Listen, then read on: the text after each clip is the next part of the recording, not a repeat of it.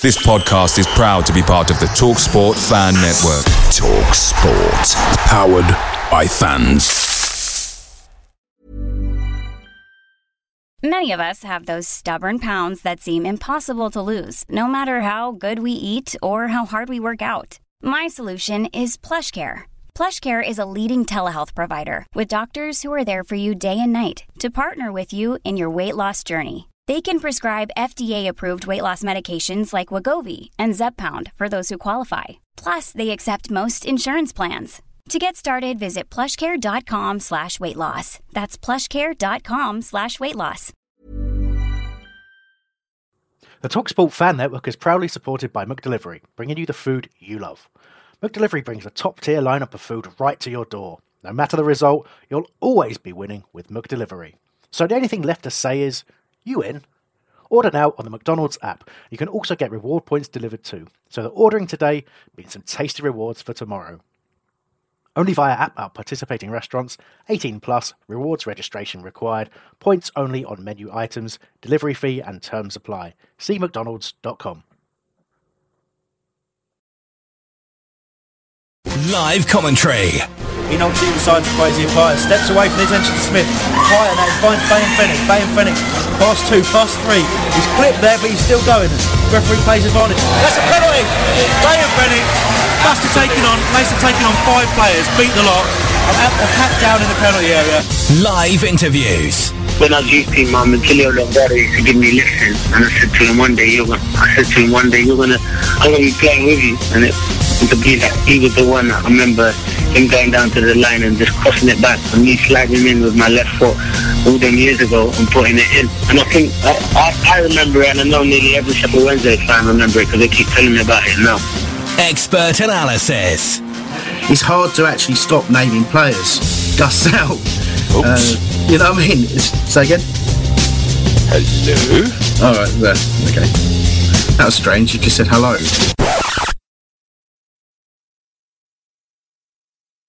Well, most of the time, anyway. Homesdale Radio.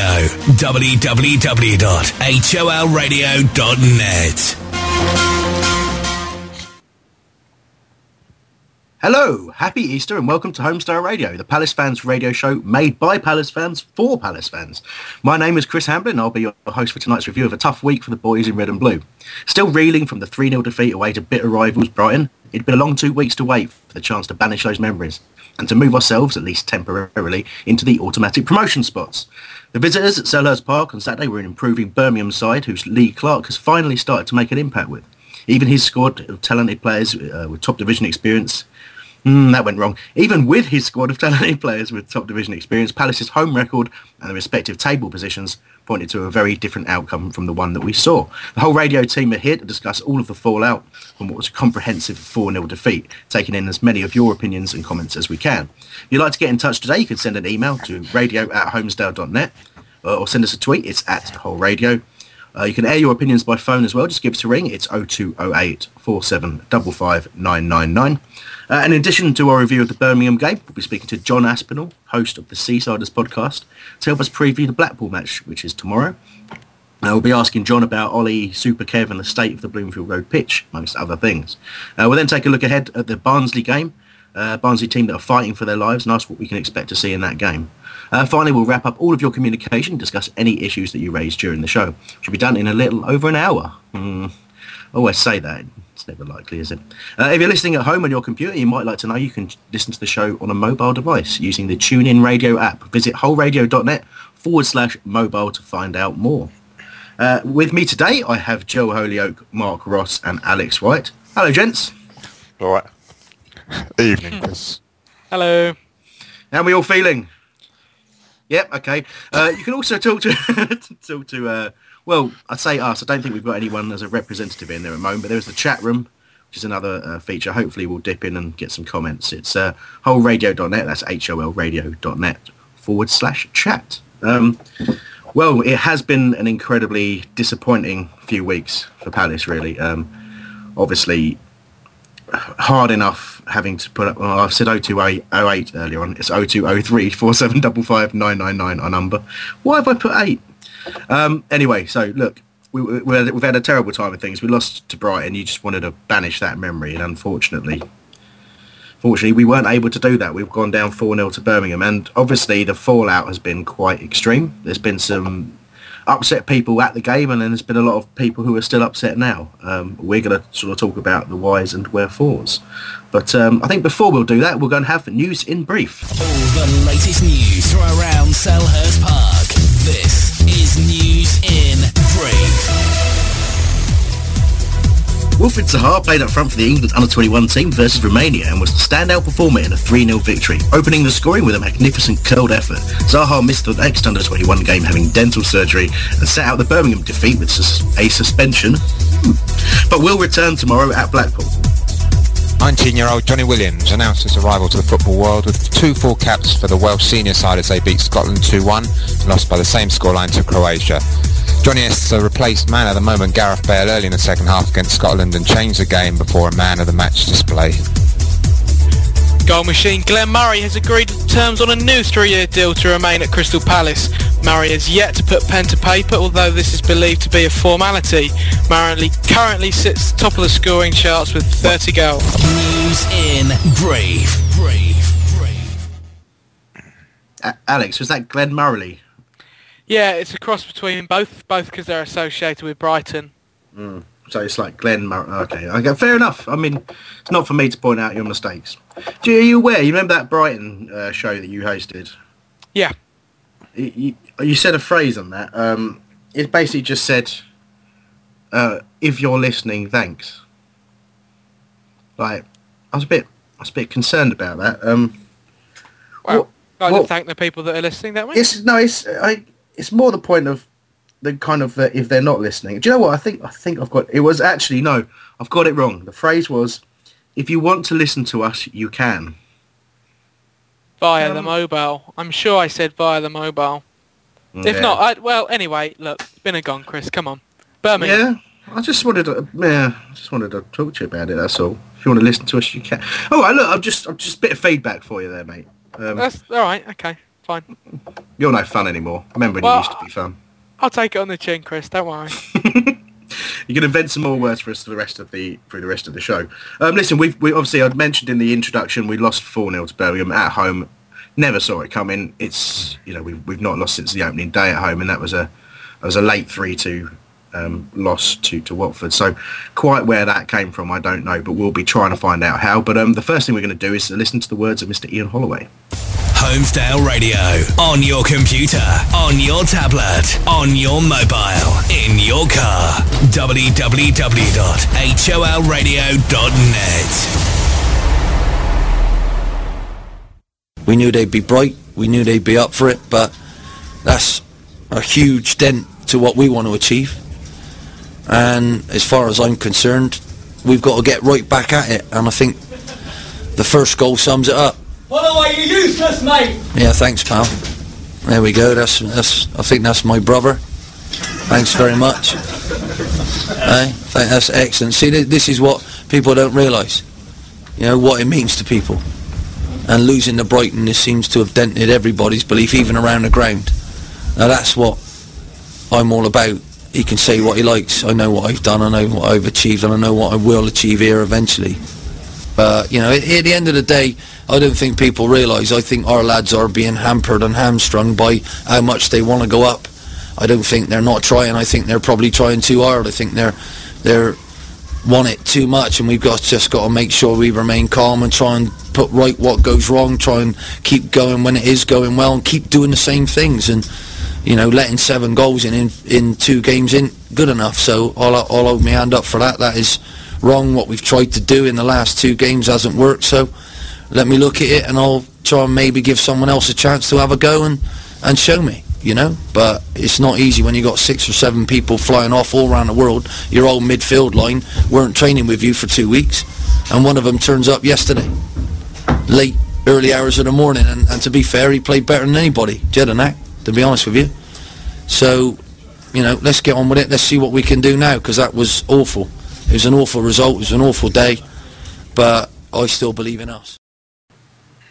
Well, there's some interesting words from Ian Holloway there, and his explanation was was essentially that we were trying too hard, and that's what's been affecting the team in the last couple of games, which I'd say is an interesting point of view, and one I can kind of see. I think there's little doubt that the fact that we're at the business end of the season and that every game is just such high importance on, it's definitely affecting the team, because they're just trying to get rid of the ball quicker, and that's why we're seeing a lot more longer passing. We'll be talking about why that is, but you would have heard in there the shouts of someone who invaded a press conference. It wasn't anything massively serious, but called Holloway useless, and that's an opinion. But certainly you shouldn't be trying to stress that opinion by storming your own club's press conferences. I don't think. I mean, I'm going to get the guys' opinions on both that and what Ian Holloway said. So if I start with you, actually, Chel, you're never short of an opinion. Firstly, the guy who stormed the press conference. Well, I mean, firstly, has he done it? Have we not got security to be sorting out stuff like that? I'm amazed. That people can do that and embarrass himself, embarrass the manager, embarrass the club, and embarrass football fans with the reality. For the first three quarters of the season, how are we? Does it look like we have overachieved? I don't know. I really. It's a sad day in our club because with that we had people apparently fighting amongst ourselves, our fans amongst themselves in the Homesdale. There's a little bit of turmoil behind the scenes, and I think it's unwarranted, because if you'd have turned around and said after three quarters of the season we'd be lying fourth with a chance of getting promotion via the playoffs, after what we've had the last 2, 3, 4 years, broke anyone's hands off. It's there's a lot. It seems like a lot of people out there with an unrealistic view of who we are, what we are, and where we're going. It does feel like a massive loss of perspective. You kind of think if we're at the opposite end of the table, people wouldn't be behaving like this. It's really quite bizarre. I've not seen a lot like it. I mean, we've essentially lost 2 games very poorly on the bounce, and I can understand people. But for me, it's like, if you react badly to it, fair enough. People are human beings. Sometimes you will react badly and over the top to something. But for me, there's justification. People are trying to justify it. People are saying that, Ian Holloway's first home defeat. Yes, it was an appalling defeat, and we'll talk about why we think that was. But at the end of the day, it's his first home defeat as Crystal Palace manager, and he has to deal with, seeing his. Well, basically a silent crowd. Let's not lie about it. There were a few pockets of people having fun or trying to support the boys, but really the crowd was pretty silent, so weren't backing the team. And he's right. They looked shell-shocked from what happened. I mean, I was shell-shocked from what happened at Brighton, I'll be honest, but I just don't really understand where this has come from. It doesn't make an awful lot of sense to me. For people to be reacting this way. Mark, if I can bring you in on this. Obviously, we've talked about the press conference situation. What about the rest of Ian Holloway's words? I mean, he said it wasn't that it wasn't the international break where we had a lot of people away that caused the real problem. But he did feel that we're trying too hard. What are your views? Yeah, basically, I'm not that interested in what the guy who got into the press conference had to say. Really, it's just an incident that's trying to sort of draw some of the other issues away. I think. I mean. To me, he said, as you quite rightly said, that the players want it so badly, they're trying this so hard that it's almost too much, and it's having the reverse effect. But if you look at all the results over the weekend, it's not just Palace who are falling off the rails slightly. All the teams are having poor runs of results. No one's taking the ball by the horns and getting that second place that's basically up for grabs. And the only team to win in the top sort of 5 or 6 was Hull. Yeah, unfortunately, and it could have been a lot worse. Everyone else around us could have won, and they didn't. So, the pressure's on the players at Palace, but the pressure's on the players at all the clubs, and the players at Watford, Hull, less than recently clubs like Middlesbrough that have just dropped completely out. It's all fallen apart for them, and two defeats in a row back to back doesn't make a season. And you know, it's been a really good season up to now, and I think the reaction, just like to say, from people in the ground after the game, social networking generally, I mean, everyone's allowed an opinion, but I think it was really, really over the top and extreme. Well, Mark, you've raised a really good point I want to talk to Joel about, actually. Mark sort of observed that people's reaction was incredibly strong. I could definitely hear some echo from you, Joel, but anyway. You can turn your volume down slightly. I don't want to say it on air, but I had to. Basically, the point he's making is that people's reaction's incredibly strong, considering it's just two defeats in a row. But then he mentions the fact that other teams are having the same sort of problem once we've got to this end of the season, right? So... do you think perhaps the level of frustration is because, yet again, we've had this chance, and we had a chance before Birmingham that if we'd beaten them, that we would have gone second. But it's the same at Brighton. You know, obviously there are other reasons people are upset that we lost that game. We could have gone second. There's been a number of chances where we could have got back into that automatic spot. Do you think that's kind of fueling this sort of frenzy? Well, the second place seems to be sort of like a poison chalice for us. You know, every time we have a chance to go second, and everyone else falls away, you know... we lose, they lose. Like, we win, they win. It's very, very strange.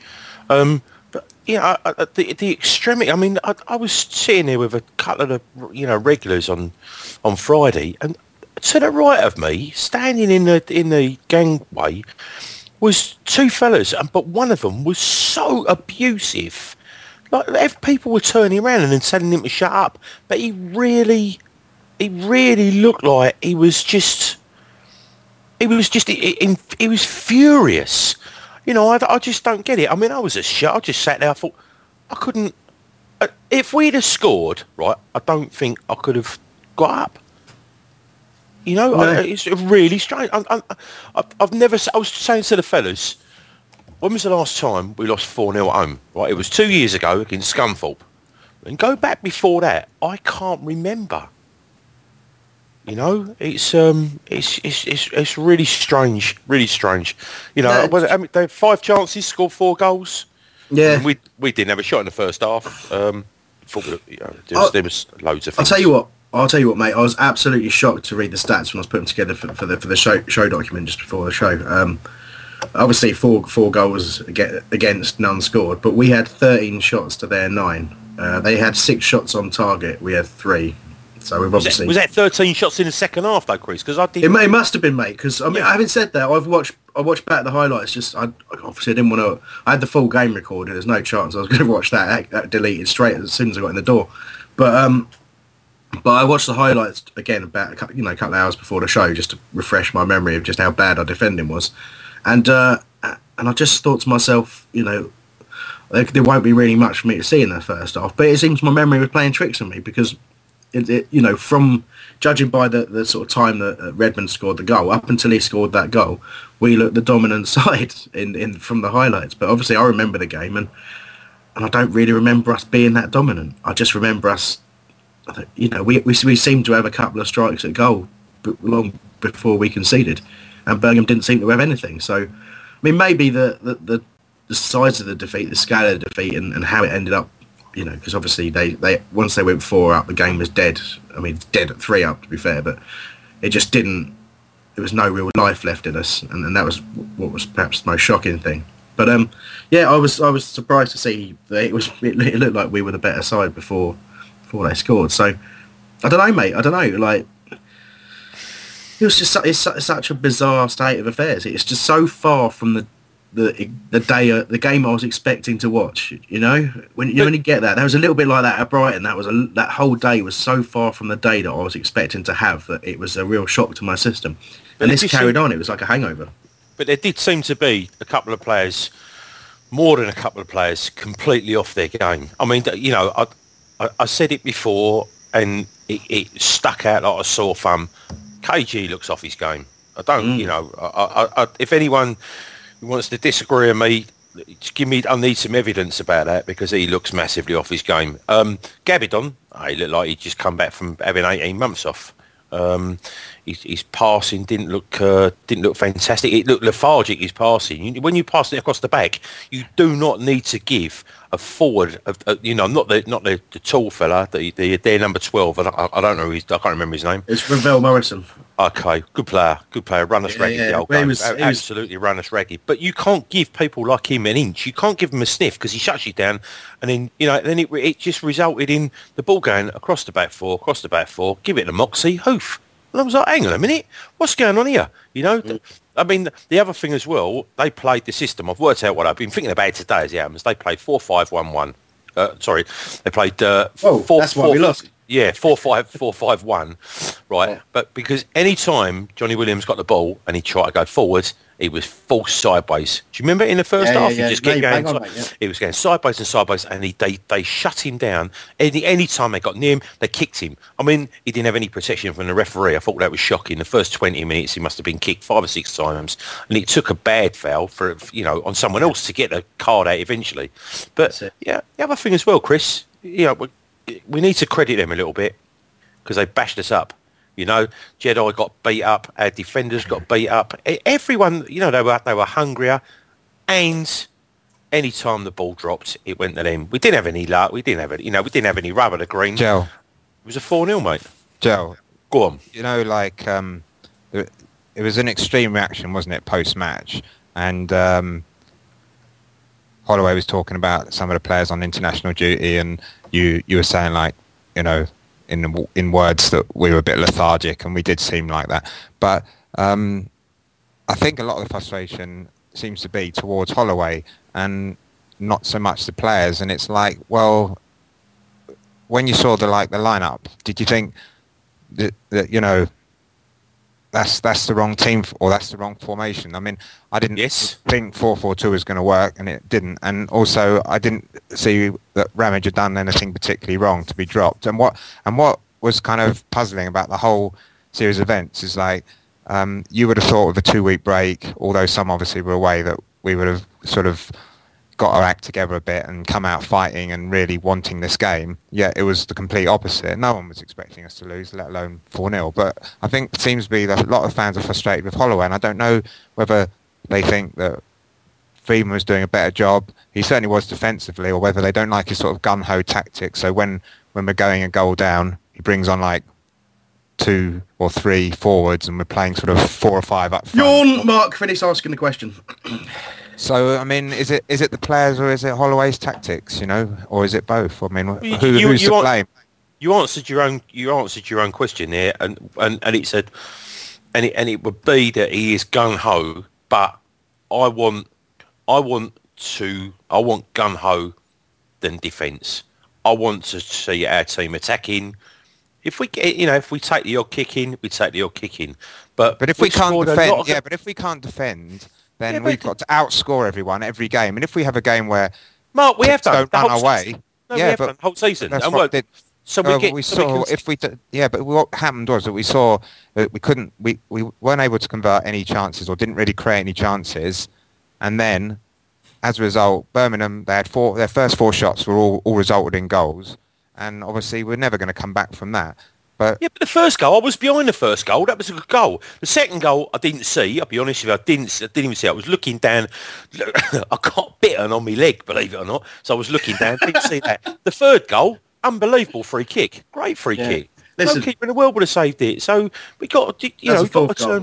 There's a fourth goal, Joe. I'll tell you about the third goal in a second. Listen, I'm gonna pick you up. You both made some excellent points. Not excellent. It's Easter. It's getting in my brain. I think what Mark's saying about Ian Holloway is absolutely true, and I think we could probably dedicate a show to it in itself to why a certain section of our support are against Ian Holloway and will be against Ian Holloway until whenever it is he leaves Palace, because they do not accept Dougie comes back. Yeah, they don't accept the reasons that Dougie left. They won't accept that Dougie chose to leave Crystal Palace. They believe he was forced out, and that Holloway was always intended to come in, and all these sorts of things, and they resent him because he's not. Well, he's come out in the press and he's said, I'm the manager, it's my club, and he's trying to stamp his authority on the club, and they don't like it, because I I can understand why, because to me a football club is the supporters and it's everything around it. But I also understand that he's trying to be the leader. He's trying to say, I'm the man. Buck stops with me. Take the pressure off the players and all that sort of thing. And certain people seem to be jumping on everything he says in a negative way. And now is not the time to be doing that. Now, when you're, right at the end of the season, within a chance of promotion that will transform the club, whether like me you'd kind of almost rather be in the Championship or not, I don't know. But it doesn't, either way, the club is going for promotion. The players want promotion. They want support, and they've been getting great support for a long, long period of time. And all of a sudden, they're met with silence, and they're met with abuse, and they're met with people invading press conferences. And it just seems completely insane to me. But there we go. That's that point, and that's a great point that Mark raises. But the other side, the tactical side. Actually, I'm going to bring Alex in. Alex, yeah. You were saying tactically he got it wrong. Can I hear your reasons why that is? Starting with Phillips. I know you want to come on to that later, but I do. But we'll talk it now. It didn't allow anything coming through midfield and us creating anything through midfield, which forced us to go out wide and go to Balassi that didn't make a cross all game. I agree that he might have beaten his man, but he didn't make a cross all game. That's fact. And then Williams on the other wing that just wants to come in all the time because he's not a winger and he's certainly not a left winger. I think we needed someone like Dobby or Moritz just to come in and be that man in the middle so that we can play through, because we got KG and Jedinak, but they're so deep, and then the gap between Murray and those two were getting bigger and bigger and bigger, and he was isolated and the players were all over the pitch. Yeah, no, that's a fair observation. I was surprised to see Phillips start, but I also understand the reasons he did it. But for me, Phillips is an impact player. He's the guy who comes on to change the game when people are tired and all that sort of stuff. That seems to work as his role in a team at his time in his career. And I'm not saying he's not capable of starting a game, because I can't remember what game it was now. My brain's Hull. There, Hull. Because, he's played well in that game. He's done a really good job, and he showed that when the system's working and when the team's confident, it's a good option to have. But I think he's got a type of game that he should play in, though, in my opinion. Birmingham were always going to come in with five in midfield, weren't they? And we need to get in behind them, and he doesn't do that, because he's a plain centre forward that will score you a goal. But someone Dobby with a bit of trickery and a bit of movement, he'll be running back and forward, and Williams getting in behind. That I can understand that. But against Hull, that was always going to be an end-to-end game and an open game where he can create. Where I just felt it was the wrong decision. I think it's really interesting to see that we had a couple of chances before their third goal, and I want to talk about their third goal now. Just to mention, we got an email in regarding the comment on the free kick. I thought it was a very good free kick, but Dennis Lombardo's emailed in and said that Speroni's positioning for their fourth goal, which was that Shane Ferguson free kick, was poor. Can't really record it myself. Obviously, if you get beaten by a free kick, it's either got to be very, very good or you've got to make a mistake, I guess, but maybe a combination of both. I'm not sure. I don't really know if anyone's got any opinion on that. We'd like to hear it. But the third goal I watched back today in a bit of detail, because it was the one that shocked me the most. Essentially what happened was we were chasing the game at that point. Obviously, the substitution at half-time was to take Jazz Richards off to go essentially three at the back. Brought Dobby on and just trying to, and steamroll at the game, and it was kind of working. We were getting opportunities, but you already see it's going to be one of those games. It wasn't going to actually pan out that way. But the defending for that goal was just, I just don't understand what the thinking was, because you had a line of Palace defenders, and they were in a line. They were in a flat line, effectively 3 yards off from the goal line as the ball came in. And you had two Birmingham players standing on pretty much the edge of the area for the cutback. Now, there's an old saying in football, space doesn't score a goal, so mark the man. And for me, that's a real basic. You had five defenders, maybe four defenders, marking some space where there was no one, there was no threat. You mark the players. And if Morrison hadn't side-footed in, it could have gone on to Redmond, and he could have done the same thing for his second goal. So for me, that was very, very, very, very poor. And that, if you're going to go and chase a game, great, chase a game. But if you're going to do that, you should at least, the players that are in place should at least know how to defend in a very, very basic way. And it just, for me, I don't want to criticise them all as individuals. I'm not going to do that. I'm just saying it shows how mentally that their concentration had dropped, their focus had dropped. They just weren't at the races in that game. Very disappointing, really. Very, very disappointing. And I can understand, where everyone's coming from with that. Holloway, absolutely, he's made a couple of errors in my view in recent times. I think taking Johnny Williams off half-time against Brighton was a big error for me. And I think also there was a big error made in the team selection. And Joe mentioned it earlier, so I'll bring him back in on this. Danny Gabbidon coming in for Peter Ramage. And obviously Mark has already said that Ramage had done nothing wrong whatsoever. If you're going to make that change, and I will say there were plenty of people who, when Gabbidon played, were saying that he is the better player than Ramage, and if he was fit, he should be in the side and all that sort of stuff. There are plenty of people, if Ramage had played and we'd still lost 4-0, would have said, we should have played Gabbidon. I'm just going to say that now. But we did play Danny Gabbidon, and we chose to bring him back in a game where they have a 7-foot-tall striker. So one of the things that Gabbidon doesn't have is height for a start. Joel, honestly, what was going on there? I don't know. I don't know the... I was sitting next to my mate Paul, and we was like, well, why is he brought him in? He made one mistake. Did he make a mistake against Brighton? One mistake. He's been an absolute hero the whole season, and it just I don't know, for a game that really we need to, our away form is not fantastic, so we need to win all our games at home regardless, which we've been doing. We've been getting some really, really good good results. And then he just changes it. But there was so many things that he changed. He brought Gabbidon in. Obviously, we were missing Wilf, but he played Phillips from the start. There were so many things that sort of contributed to a. I don't know. I'm not saying the effort didn't look there, but it just, like you say, I don't know. I really don't know. It just transmitted from the first 5 minutes. The fans were up for it. And after that, it just, everything, the whole thing, the team went flat, the crowd went flat. And it was really strange. Really strange. On that subject then, Mark, we've kind of getting it's happening in a lot of games. We're starting games slowly. I know Ian Holloway's made reference to it in the past a few times. Says he doesn't understand why we're doing it. Again, we saw pretty much the same team with a slight change of Richards coming off and Dobby coming on. Start the second half like a team with purpose, like a team with confidence. What can we do to start a game like that? I mean, what is happening that? Bearing in mind, you've got to try and add the... Obviously, we're trying to analyse a game here. And it was a bad game. And I'm very aware that we're being incredibly critical of everything, which I suppose we've got no choice but to do. But in the grand scheme of things, more often than not, the way we play works and gets us results, I guess. But we are starting games slowly. We do seem to need changes to happen before we can get back into games.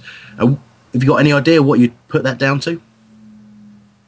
Well, it's all about the preparation, isn't it? It's all a mental thing, I think. I really, I'd love to be in a dressing room before, during half time, and after a game, because that's for different reasons, though, isn't it? Absolutely, yeah. But but I don't understand why we can't get off to a flyer. Statistically, we are really poor in the first half, and we have been all season. It's not like Birmingham is an example. Is the only example. We've as soon as we go a goal down, especially, we really make hard work of it. And it was the same down at Brighton. We were relatively in control of the game before they scored. Once they scored, we capitulated, and the same thing happened against Birmingham. And it's worrying from a fan's point of view. I shouldn't think it does the players' confidence much good either. But I when I looked at the team, before I saw the team, I thought, well, Wilf's out, so he only really needs to make one change, someone to come in for Wilf, just to slightly change things around a bit. Then I saw that he had picked Moxie to play at left back, and then he put Phillips to play in a 4-4-2 with Williams wide, and I just thought all those changes were unnecessary, and obviously picking Gabbidon, and like you say, and people have been saying when he's fit, he's the best centre half we've got at the club. but he certainly didn't look like that against Birmingham. And well, none of the players played particularly well, to be fair, but it was a lot of movement and changing around. And I thought Ramage and Delaney have had a pretty good partnership for most of this season, and it just seemed like unnecessary changes. And I think, you lose this rhythm. And I've said to you before on the show that some players need to play regularly, and when they just come in for the odd game, it's hard for them, to get up to speed, especially in the sort of the football they play in the Championship. And it's like someone like Jonathan Parr is someone who needs to play well. People don't, he hasn't had a great season, but he hasn't played regularly. And when he was, player of the year last year, and he played more or less, what did he play? Something ridiculous like 70-odd games. Yeah. 70 consecutive games. But the more he played, the sort of better he got. Now you drop him and you bring him in for a game, then you drop him and you bring him in. And to me, there's no consistency there. And the players, they don't know whether they're going to be playing or not. And I think you've got to... we have got a more or less completely fit squad, pretty much, and... we're better off than a lot of teams around us.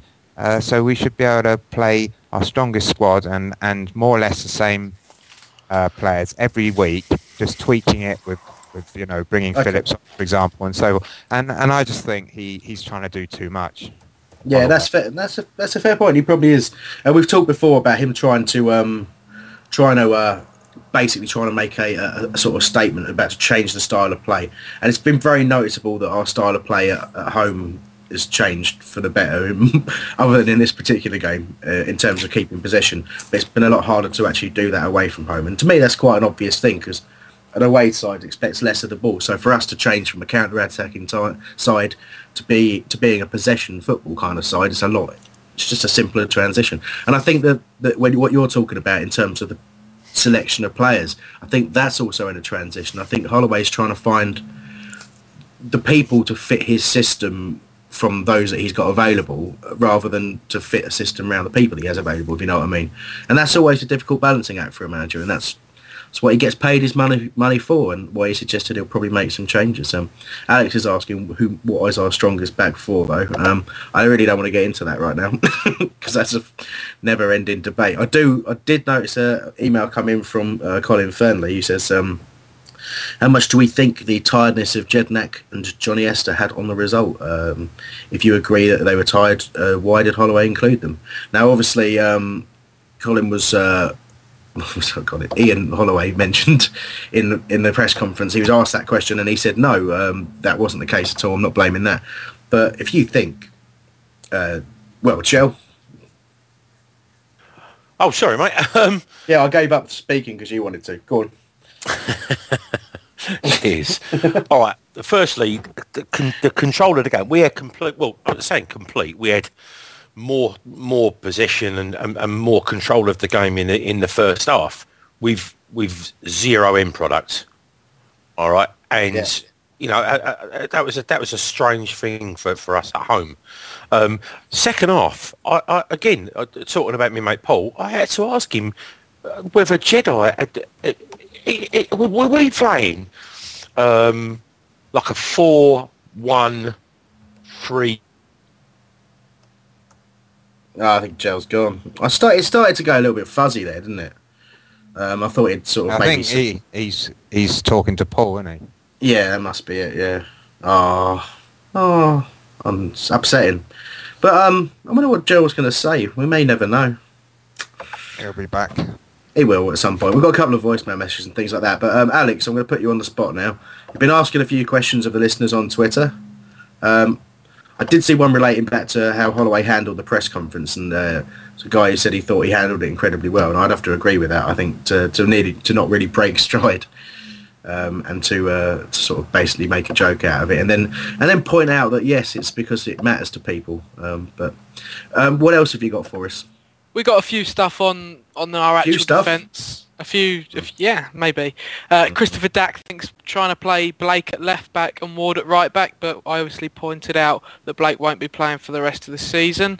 So he thinks that we need more of a defensive and solid build up to our back four, which I couldn't really disagree with.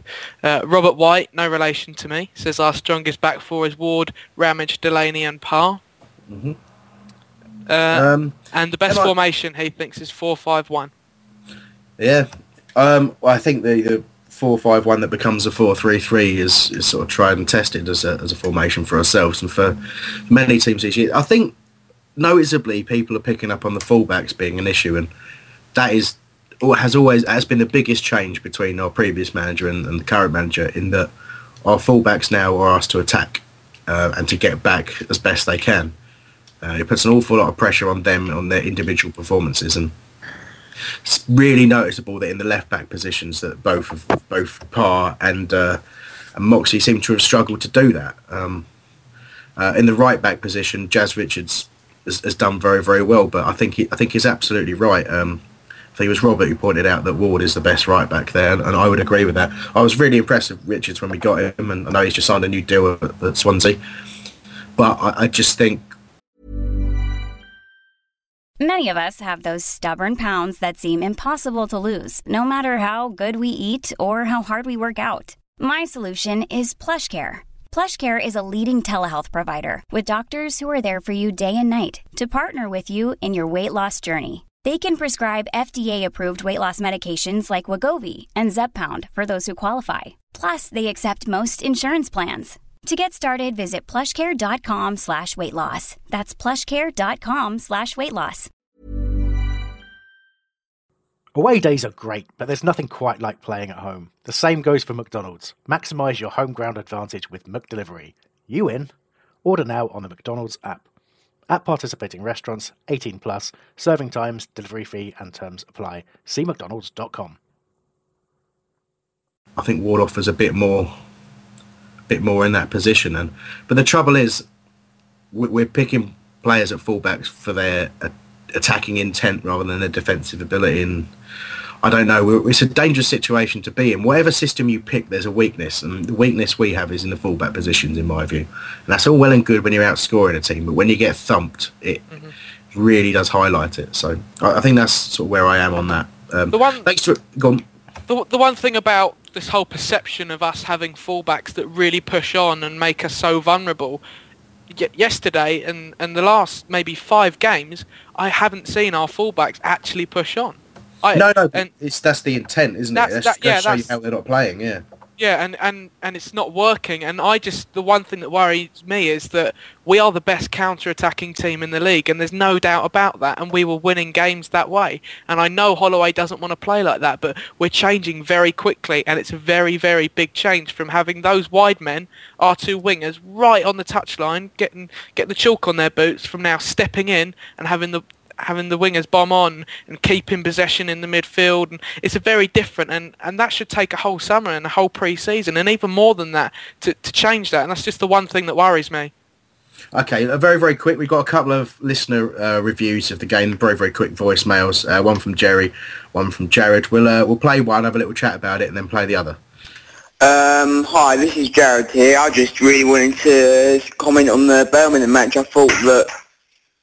I think in these matches where we have got the chance, I know a few people have touched on it, but on these matches where we do have a chance to go second, or in real big important matches, I just think our heads go. I mean, it's happened not just Brighton and Birmingham, but if you look at other matches where we really could have made some real progress, like the Burnleys and the Huddersfields and the Sheffield Wednesday, there were matches where we could have really made some progress on the league. And in the derby match, I think, yes, we did get the win, so I can't really talk about that as an example, but still we were lucky, and Derby were the better side. So I think that really, I think we just got Holloway's just too kind of laying into them maybe a little bit, maybe where some other managers like Dowie, maybe some people do say, oh, he didn't give a damn, but sometimes that relaxed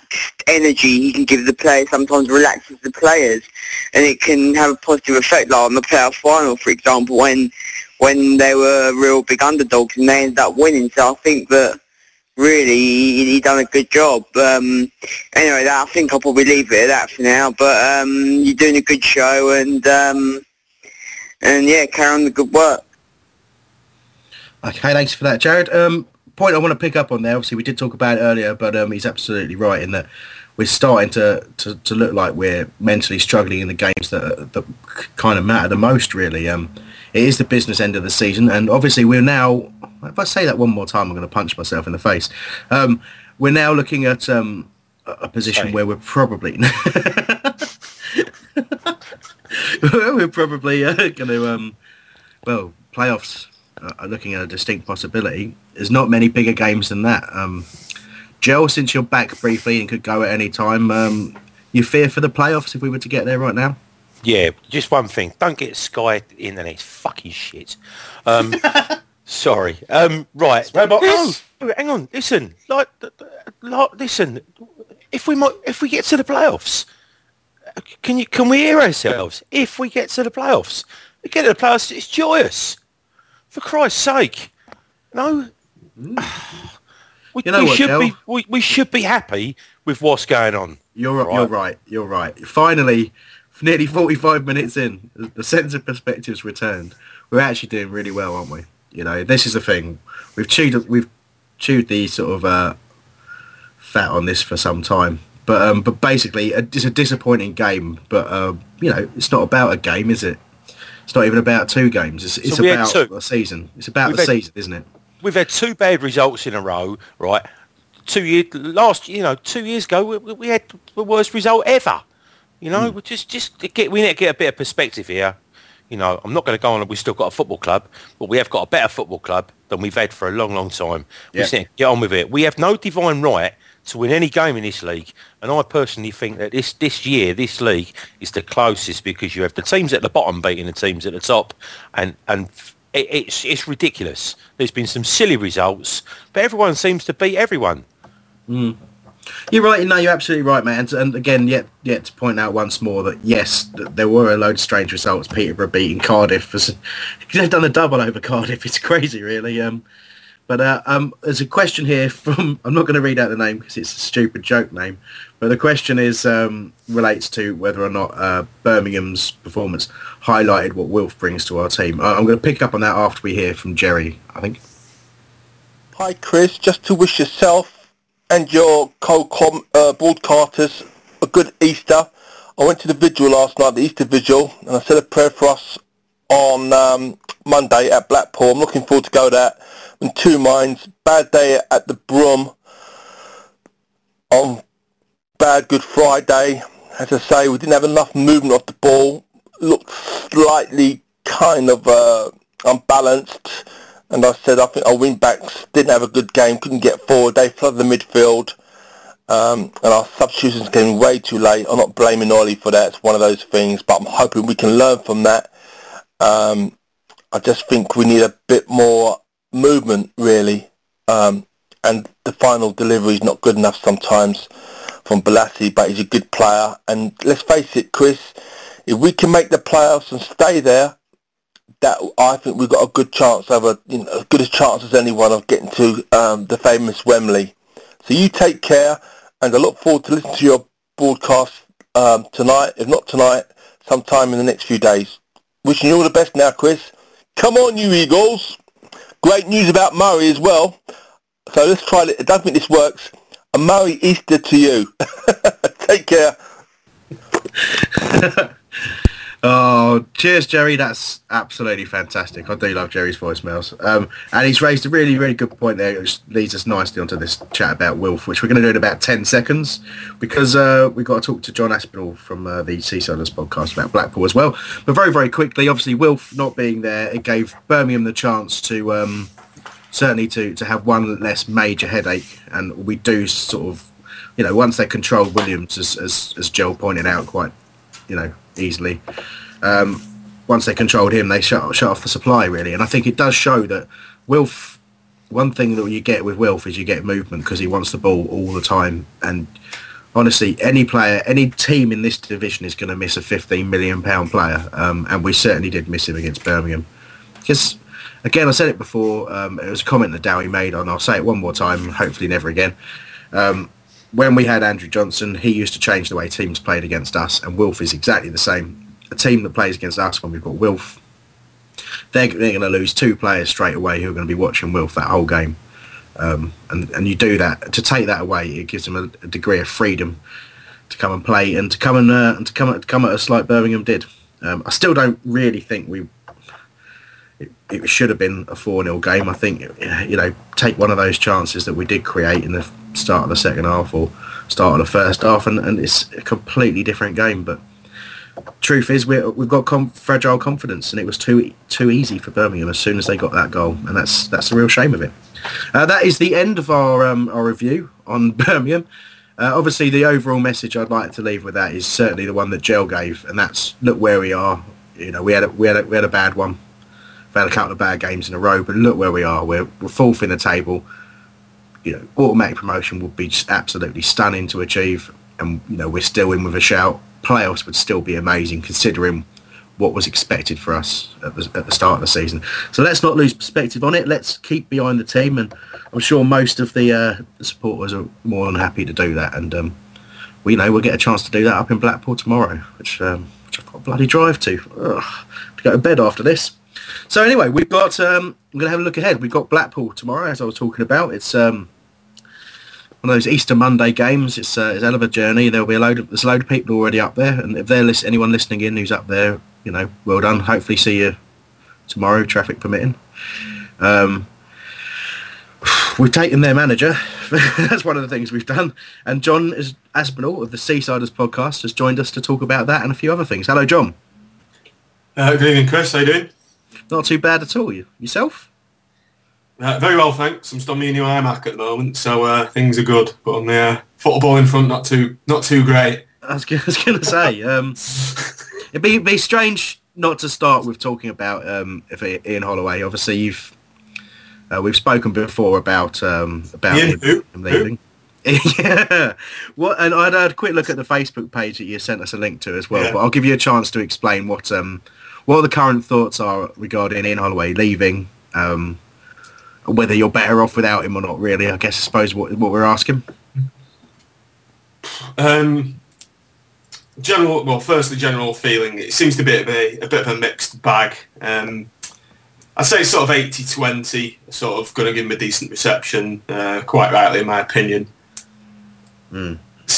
I think some people are just a bit bitter at the way he left, because he just left the squad not being trained for like 4 days, and it's now come out he was actually pimping himself out to numerous clubs, yourself and Blackburn, two that have come to light. So I think some people are a bit bitter by that, but I think the majority are saying, you know, look what the guy did for us, it'll never be repeated. Well, it's very unlikely at the moment, and I think he'll get the positive reception that he deserves, so I think that's what's going to happen there. But as for being better, sorry, go on.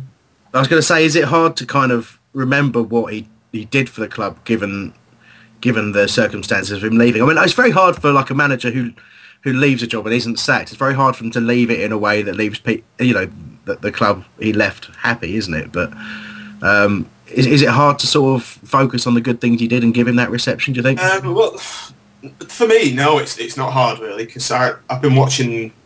I've got all the goals from our Premier League season on highlights on DVD and on the computer, so I'll just watch them every now and then just to remind me how, you know, what a fantastic time in the club's history it was, and yeah.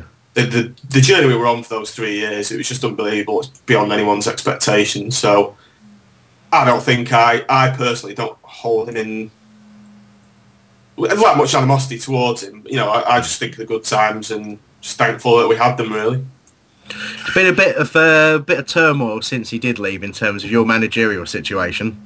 I think for me it's sort of highlight. I know you've mentioned in the past about your chairman, and I know from talking to Ollie myself, he mentioned that I think he said he was diplomatic when he said that obviously Carl Oyston is not a fan of Blackpool. Really, he's a chairman, and he does what he thinks is best. And you know, one of the reasons Ollie said he wanted to join Palace or whoever was that he was playing for fans of Crystal Palace, so he got that kind of that togetherness, that kind of feeling that he'd been missing.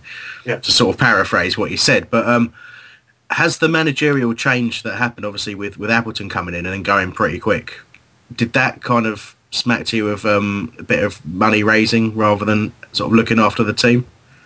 Well, it's probably ultra cynical to think that he's going to get Appleton in just to sort of sell him on at the next opportunity. I think Appleton's obviously come in, seen what Ole had to work under and thought, well, as soon as a half-decent offer comes along, I'm off, and that's exactly what happened at Blackburn. So, yeah, I mean, it's pretty bad since Ollie's left. I mean, we were on a bit of a downward spiral when he had gone for the last month or so. I think that's probably Ollie had lost heart a lot, but it's a sad indictment for how badly the club is being run and run into the ground, that managers just want to escape as soon as they can, really. And we've had numerous names turn us down. Billy Davis, Nigel Atkins, never expected him. Owen Coyle, O'Driscoll, we went to Bristol City, bottom of the league. So, you know, coming from where we have to these managers turning us down where we're in the league, it's pretty crap. Yeah.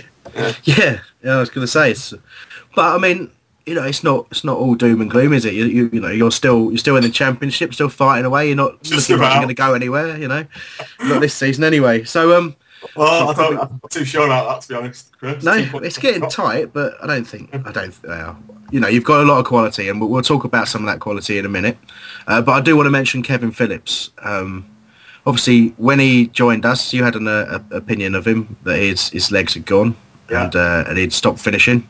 Yeah. He pan out like that, didn't he? Face there first few games, but I noticed he stopped scoring now. Yes, yeah, briefly, yeah. He didn't have the best of times against Birmingham. He had quite a good chance towards the end. He got his foot on it and went wide, unfortunately. But did he start in that game? He did start, yeah. Yeah, that's the problem. I don't think he's better coming off the bench at the moment. Well, at this stage in his career. Yeah. Do you know what? I was saying a similar thing in our review of the Birmingham game. I think it's great. He's at a perfect point to be an impact player, but you know, and to be honest, he had a really good game against Hull when he started. He had a really good game, and it made me think, you know, maybe we should see that a bit more often. Yeah. And the Birmingham game's changed my mind a bit on that, to be honest. But, the good thing about Kevin Phillips playing for you now is he's. I'm sure a lot of clubs say this, but he's always scored against us when he's come on. Always. Yeah. Yep, that's it. That's exactly my thoughts when we signed him, to be honest with you. Like, whatever hang-ups I had over his age and whether he still had it, and it was just a case of he's always been a nightmare against us, an absolute nightmare. Yeah. So. It's whenever you see Kevin Phillips coming on, everyone goes, oh, no. Oh, not that guy. Oh. But, okay, so Kev's done all right for us, and probably the change of scenery did him good. But what you have a young lad there who's just got Football League Young Player of the Year, Thomas Ince. Yep. Won that over Wilfried Zaha, who won that last year. Obviously, Wilf's now a Man United player on loan to Palace. See, lots of direct comparisons between the two. Interestingly, though, Ince has got a ton of goals and plenty of assists for you this season. Just how good is he? He's an uncut diamond, is the best description of him at the moment. I think he'll whether he'll make an England player depends on his development over the next couple of years. But on his day, he's an absolute match winner. But if things don't go his way, he seems to get very petulant, and his head doesn't go down, but he starts kicking out and gets frustrated quite easily. And he does have a bit of a tendency to hold on to the ball too much when an easy pass, you know, would put a teammate in. But saying that, he's only 21, and I'm sure he'll go all the way to the top of the game. The trouble is he can't really play on that disgrace of a pitch that we have to play on, so it sort of nullifies his threat somewhat. That's funny enough, that's my next question about that. But just before we get onto that pitch and the reasons why it is like it is and what the hell we're going to do about it when we come up and play on it, we're with Ince. So it's interesting to hear you say that, because obviously as an outsider, it's probably, I suppose, it's a little bit like how people look in and view Wilf in some ways. A lot of people underrate him, but a lot of people see the fancy flicks on Soccer AM and all that sort of stuff and think we see that constantly, which you don't. You get a mix with a young player. Any young player is inconsistent. But it's interesting to hear that, you know, again, statistics only tell you part of the story, but you look at his statistics and you would think almost like you're a one-man team. Wow. How does he compare to Matty Phillips? Chalk and cheese. Matt Phillips has been absolute. He's been dire this season, the vast majority of it. I think this has probably got something to do with the fact that we turned down a bid for $6 million from Southampton in the close season, which we should have bitten their hands off really. But the last match against Blackburn, he was dire, and that's giving a compliment to the word dire. Complete lack of effort. He's a big guy. He's quite a well-built guy. I think he's 6'2". He's crap in the air. He's not really strong in the tackle. He doesn't pass back, but that's not to be expected of your wingers. But he's been really off form this season, and I really don't want him to be playing any part in our running if he's been playing like he has been for the last 2 to 3 months. So he ain't a threat. So really? Yeah. Interesting. I don't know. I assume you're aware of this. It was something that Ian Holloway talked about. I think it was to us. I can't really remember. He's talked about it anyway. He was talking about the difficulty in having Wilf Zaha being chased by Man United and why he had to go and all that sort of stuff. And he mentioned Matt Phillips, and he mentioned that Carl Oyston had a value in mind. I believe the club was Everton that wanted him. I might be wrong on that. Southampton, was it? Yeah. Yeah. Oh, okay, there you go. And he was saying, obviously, that the value wasn't met, so the chairman just said, you're not going anywhere. And he said it effectively ruined the relationship with the player at the club. It's interesting. And that's why that's an example of, I think, the sort of thing that he wanted to get away from. But that's what he said. He said, you had to avoid that situation with Wilf. He knew once Man United said, we want that player, there is no chance that we could say to him, you're under contract, we want a certain value, you can't go. We just had to get the best value we could. But that's his belief as to why Matt Phillips has struggled. Right, that's very interesting. I mean, something's happened anyway, because he came back from, we sent him out on loan last season to Sheffield United, and he came back he was on fire for the rest of the season. But he's been more of a hindrance than a help. He's been that bad. It's a real shame. I mean, it's interesting. You've told that about all these relationship with Carlos. And I'd love to pick his brain and get the true answers out of him. I really would. Oh yeah, we'll try and put you in touch at some point, maybe. I'm not sure how much he is willing to talk about, but it's obvious whenever he talks about Blackpool, you can see the affection he has for the club and the fans, but. I think any time he seems to mention his relationship with the chairman, it seems to go a little frosty. He should just come out and tell all, really, because we all know the reasons why why he left and why he went so sour, and we want to hear it from him. He famously once said, "If you don't like the way the club's being run, don't bother coming to the ground." And it was a ridiculous thing to say, really. Cause he lost a lot of respect. It's like no manager, I can say it to you, really. If you're selling up all the best players, don't question the chairman. They're untouchable. Don't come again. So that's something. Sorry, just to check. That was something that Ollie said. If you don't like the way the club's run. Yeah, he said that. Yeah, he said similar thing. I'll ask you about this now, since you've mentioned that. He said similar things about receiving criticism at Palace, and he's basically said, it's. I know someone got very upset because he said it's my club. It's my club. If you don't like it, I don't want you at my club, sort of thing. Oh, is it something to say? Something along those lines. I don't know the exact quote, and I don't want to misquote him or anything like that. It's just said a couple of little bits that there's a group basically. There's a group at Palace who resent the fact that Dougie Freedman left Palace the way he did, and effectively have transferred their annoyance onto Ian Holloway and aren't accepting him and the way he talks about the club and the way he talks about the support. I think they're picking and choosing what they try to react to. But no, very interesting that he's it's said that, because he's a single-minded character, isn't he? He certainly is. I think what he's trying to do is he just doesn't want any semblance of negativity around the club, and I think he just tries to stamp out any form of negativity, which it's all well and good to do that. And you can understand why he does it, but I think there's ways to get your point across without alienating a vast majority of your fan base. So. Yeah. No, I think that's very, very interesting to hear you say that, and I think a lot of people will be. Well, yeah. I honestly wasn't aware of that. That's food for thought. Final little thing, your Skype's sort of cracking a little bit, so we won't keep you too much longer, mate. But basically, find a little bit on pitch quality, then give us your prediction, really. So what's happened with the pitch? Well, the chairman's line is it's he came out with this ridiculous statement in the press covering all sorts of technical jargon of how the pitch was performing and parasites in the grass and all sorts of reasons.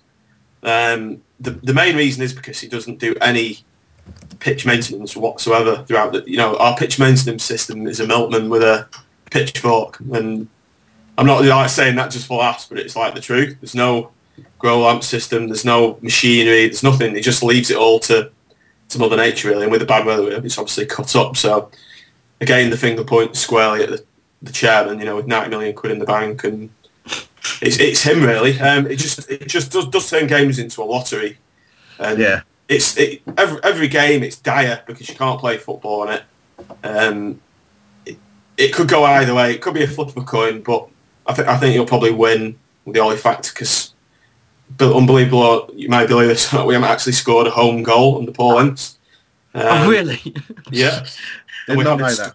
No, we haven't scored for I think 4.5 hours thereabouts at home. Well, look, so. Well, look, we're very, very good at conceding goals at the moment, so you never know. It might. It might.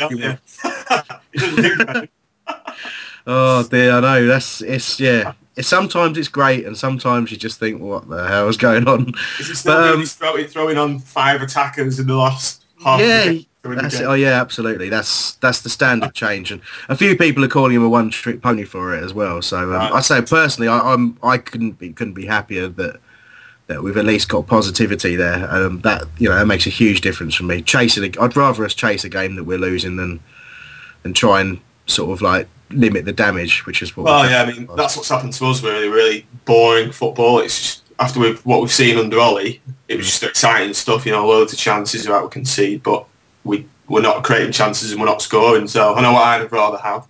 Yeah, no, that's a real, cool. Just a quick one to you. How's Stephen Dobby playing? How do you rate him? That's an interesting one. That's a really interesting one. He's a very, very talented player, but he don't like tackling, does he? No. He's being used sort of sporadically. He tends to be the first one substituted if he starts, or, you know, he will come on at some point in the second half. Loves a shot, which I like, but he's not quite there. I don't know what they did to him at Brighton, which I would speculate, but I won't. But yeah, I'm just a little bit. I mean, I can see there's a really good player there, and I remember what he did with you guys. Yeah. I thought he was fantastic for you. I thought he was the difference, the sort of the catalyst in a lot. Yeah, he was. That's right. But no, he's done all right. Again, obviously he can play against you. Kevin Phillips can't. But I didn't know that. No, do you not? No, Phillips. Oh right, that's good. Yeah, so at least you won't get that problem of seeing him off the bench. Carl Ice is not totally stupid though. All right. No, he's done one good thing for you there. Doesn't win us that easily. Exactly. So, I mean, in terms of your style of play, I'm interested to know, I will let you go, I promise, but I'm just interested to know, obviously you've got that cut-up pitch and the problems there. Have you changed your style as a result? Well, I think Paul Ince he's come in and I think he's just trying to play damage limitation in that he actually came out in the press and said, I want to get rid of this ridiculous gung-ho mentality.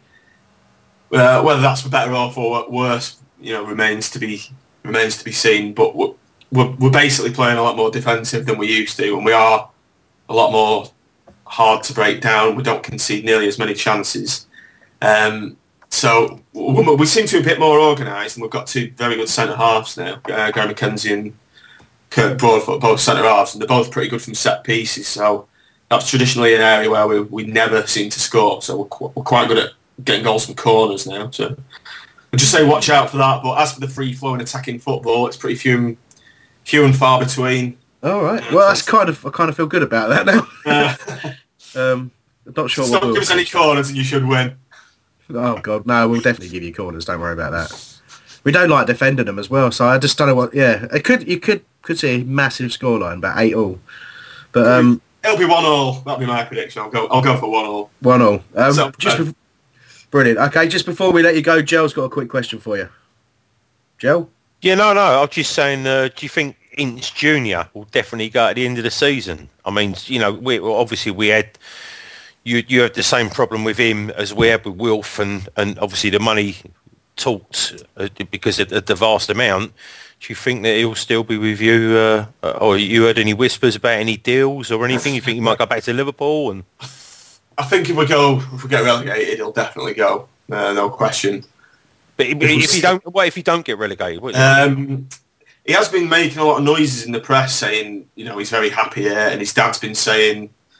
I think it's all up to Paulins really, and I think he's been advising him just to stay at Blackpool, because he knows he's going to be guaranteed to get games week in, week out.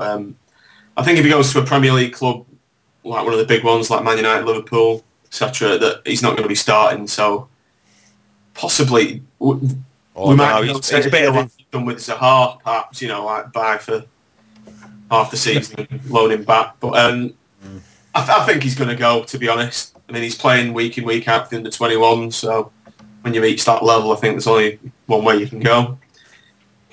So I think he'll go. I think he'll go personally. I would if I was him. How much? How much? Anything less than 6 million will be disappointing. Probably 8 million is a fair price, I think. Yeah, I think. Yeah. All right, John. As ever, it's been a massive pleasure to speak to you. And as ever, I wish you well, other than the game against yourselves. But take care, mate, and I'm sure in a way, I hope we won't speak again for a while. Because I know what you're saying. But hopefully it's not for you, the fact that you go down or anything. I'm sure you'll be all right. And listen, mate, best of luck, and we'll catch up with you again soon. Yeah, okay. Cheers, John. Bye. Okay, that was John Aspinall, the Seasiders podcast he runs. I've said it before. Last time I described it as mildly amusing, which he enjoyed, but it's genuinely a very, very good football podcast as well. So do give it a listen if you're into listening to just in general to football podcasts. Oh, I did well on that, didn't I? Listen, we've got to talk about Barnsley. There's a load of tweets come in on predictions for scorelines as well. So. We'll do some predictions. Alex, help. Alex. Hello. Sorry. Predictions for the Blackpool game. We've got you are my Palace. Warren Dorking and Lau Jensen gone for a 2-1.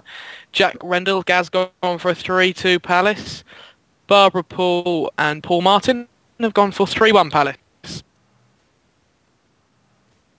Okay, brilliant. There's some on Facebook that I wanted to put out as well, but I didn't click on the right thing. I became distracted by the 4 web reviews I forgot to read out. I don't know if we can go back to those. Probably not now. And now my Facebook's crashed, so sorry everyone who commented on Facebook some predictions. I'm going to get Joel's prediction instead. What do you reckon, mate? 2-2 prediction of Blackpool versus Palace. Hello? 2-2. Hello? Is anyone actually there? Yeah, I'm breaking up 2-2. A bit. Oh, there we go. Oh, I can't believe this. Alex is gone. Joe, I finally heard you say 2-2. Mikey's going to steal this for the next week's introduction. It's unbelievable. Mark, are you actually there? Yeah, I can just about hear you. Yeah, I think we'll win 2-1. Fantastic. You can hear me. Was I cutting out as well? So, you know what? Guys, I'm going to end this bloody show if it doesn't sort itself out in a minute, I'll tell you. Okay, tits up. Listen, I've got some predictions in.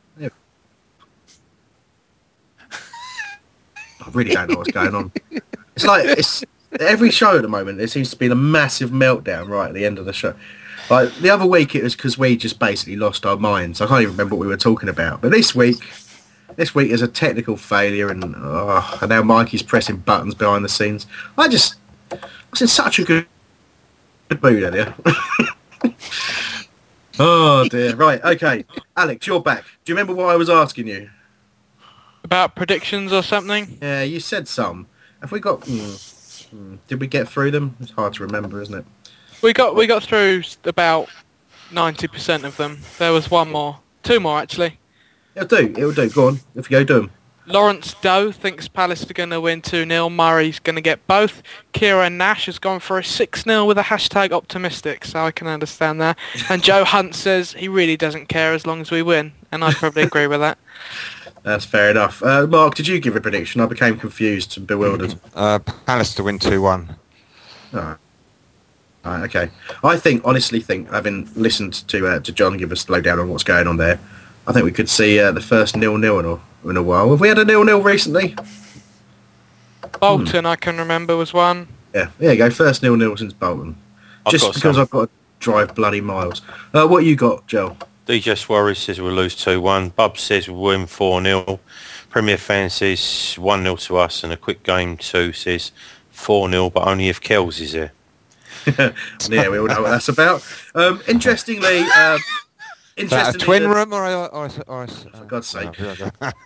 The score predictions seem to be showing a very, very positive light on what people are expecting. So again, is that unrealistic expectations? Maybe it is. John Aspinall was chat with us just now. Yes, basically, yeah. Putting a downer on us just how bad things are for Blackpool. It's made us all feel very optimistic. We won't worry about the stats for Blackpool, but Mark, you've got some for Barnsley. Yeah, I have. You caught me out now. I can listen. It's fine. I can talk for ages. No, top scorers for Barnsley: Chris Dagnall, 10 goals. Craig Davies, 9. He's already left the club. Craig Davies and Jason Scotland's also at the club. He's got 5 goals. Barnsley are 23rd in the league with 44 points from 38 games. Their away form this season is played 19, won 5, drawn 4, lost 10. They've won at Birmingham, Charlton, Millwall, Blackpool and Middlesbrough. Their last 6 games on Saturday, they lost 2-1 to Sheffield Wednesday. They beat Watford at home 1-0. They beat Brighton 2-1 at home, and they drew 1-1 away at Burnley. And the other game was a 3-2 defeat at home to Bolton. Based on their last 6 games, Barnsley are 17th in the form table with 7 points from 6 games. Palace are currently 19th. They've conceded 24 of their 60 goals this season in the first 15 and last 15 minutes of their matches, so 40% of their goals this season have been conceded in the first and last quarter of an hour of their games. And Barnsley have scored at least 1 goal in each of their last 16 matches, and they've only failed to score in 6 of 38 games this season. And it's 38 games since Barnsley were last involved in a match that ended in a no-score draw, Chris. Your prediction. Of course, we played Barnsley at Oakwell back on the 23rd of October in a game that ended 1-1. The team that started that day actually was Speroni, Ward, Delaney, Ramage, Parr, Digachoy, Garvin, Blassie, Jedi, Moritz, and Murray. And that's the summary. What the fuck? Thanks, Mark. Most of that come through, but again, the internet's going crazy. It's quite good because every now and then it'll be like a long pause, and it'd be really, really hard if fast speaking. I enjoyed it. And Mark, you should always speak. I'm glad I spent all the time doing it for no reason at all. No. That's brilliant. We can hear you, but we can just hear you in a hilarious comedy speaking way. I just swore. I swear, no, sorry. Anyway, that was good. Thank you, Mark. And interestingly, if you ever meet Mark at a match, if you press a certain area on his back, he comes out with all those statistics about any team that you mentioned. It's a fact. Just so try that when you see him. Okay, listen. Predictions from the anyone other than Mark, I think, in case he says it in a high pitched, fast voice. Joe, what do you reckon about the Barnsley game? I don't think you just go on. 2-1. It's just you take 1 game at a time. 2-1. All right. Al, enthusiasm. What do you reckon? 1-1. That's not enthusiastic, is it? As enthusiastic as I can get based on the last 2 performances. You and me, Al, we're there. Both of us are feeling like that. Listen, look, I'll tell you what. Look, under I think it's David Flitcroft, Barnsley have a bit of an inconsistent side. They've had some very impressive results, but I do fancy us to give them a turning over at Selhurst Park. I think with the way that we played against Birmingham, I think there's going to be a bit of a reaction. I think there'll be a bit of a reaction against Blackpool, but it's a difficult game to do. But yeah, I know, sharp. But I think we're going to give Barnsley a really hard time at Selhurst Park. and I think we'll. I think we can. I can see a 3-4-0 on that one to us. You can really? See us keeping a clean sheet at home. They've scored 16 games in a row. No way. A clean sheet with our defending, and we can't defend in the air. Be positive. I am positive, but so am I. I just can't see us ever keeping a clean sheet ever again in my whole entire life. We're going to keep a clean sheet. Can we place a bet on this live on air? You're at a hotel. Yeah, right. Me, Al, just you though, Alex, because I know you need the money. I'm a student. What do you expect? Exactly. Taylor. Taylor says we keep a clean sheet against Barnsley. £5. Right, worth just getting out of £5, is it? Just right, student fitness. Yeah, this is 50p. Student. Right. Al, just for you, my bet's a £10, yours is a £5. Oh, yes. There you go. Profit. So he'll spend it on beer and drugs. Don't encourage him. That's Chris will, yeah. They're just prostitutes. Quiet. Just prostitutes. Anyway, listen, I hope you've enjoyed some of what we've done today. Very good for £5. You're still talking. Let the man finish. I'm seeing a message come back in from John Aspinall from something that Joel insulted him with. Well done, John. We'll talk to Joel about that after the show. What's that? Anyway, hang on. Thank you to everyone who listened today. I hope you enjoyed at least some of it, and we'll be back again for you next week.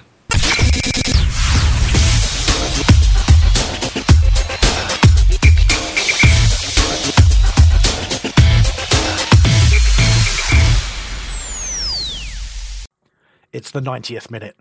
All your mates are round. You've got your McNugget share boxes ready to go. Your mate's already got booked for double dipping and you steal the last nugget, snatching all 3 points. Perfect. Order McDelivery now on the McDonald's app. You in? At participating restaurants, 18 plus, serving times, delivery fee and terms apply. See mcdonalds.com. Want flexibility? Take yoga. Want flexibility with your health insurance? Check out United Healthcare Insurance Plans. Underwritten by Golden Rule Insurance Company, they offer flexible, budget-friendly medical, dental, and vision coverage that may be right for you. More at UH1.com. This podcast is proud to be part of the TalkSport Fan Network. TalkSport. Powered by fans.